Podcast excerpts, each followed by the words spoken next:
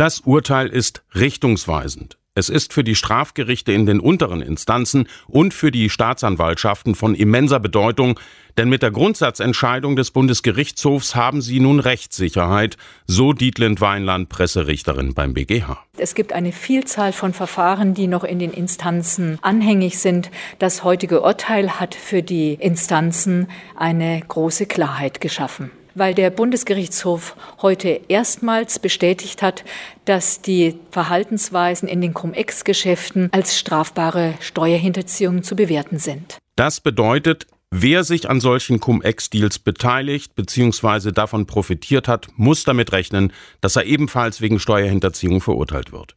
Und wer das ganz große Rad gedreht hat, muss sich auf eine lange Freiheitsstrafe einstellen. Erst kürzlich hatte das Landgericht Bonn einen früheren Mitarbeiter der Privatbank MM Warburg zu einer Freiheitsstrafe von mehr als fünf Jahren verurteilt. Vorm BGH ging es um zwei britische Aktienhändler. Sie kamen mit relativ milden Bewährungsstrafen davon, weil sie sehr umfangreich mit der Staatsanwaltschaft kooperiert hatten. Der BGH hat die Urteile bestätigt. Die an den Geschäften beteiligte Warburg Bank muss 176 Millionen Euro an die Staatskasse zurückzahlen, einer der Händler 14 Millionen Euro, die er hinterzogen hat. Bei Cum-Ex-Geschäften haben Aktiendividenden eine große Rolle gespielt. Das sind Gewinne von Aktiengesellschaften, die an die Aktionäre ausgeschüttet werden. Sie werden in der Regel versteuert. Anleger hatten sich mittels eines hochkomplexen, ausgeklügelten Systems Steuern zurückerstatten lassen, die tatsächlich nie gezahlt worden waren.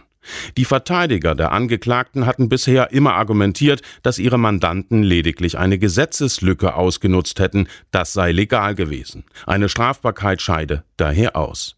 Der Vorsitzende Richter des ersten Strafsenats Rolf Raum machte deutlich, dass der BGH das anders bewertet. Es handelt sich bei den praktizierten Geschäften weder um legale Gestaltungsmodelle noch um das bloße Ausnutzen einer Gesetzeslücke, weil die gesetzliche Regelung eindeutig war, eine Lücke gab's hier nicht. Diejenigen, die von den Geschäften profitiert hätten, hätten sich auf Kosten der Allgemeinheit bereichert, so BGH-Richter Raum. Es ging vielmehr nicht anders als bei dem normalen Umsatzsteuerbetrug um einen blanken Griff in die Kasse, in die alle Steuerzahler normalerweise einzahlen. Durch die strafbaren Cum-Ex-Geschäfte ist dem deutschen Staat ein Schaden in Milliardenhöhe entstanden.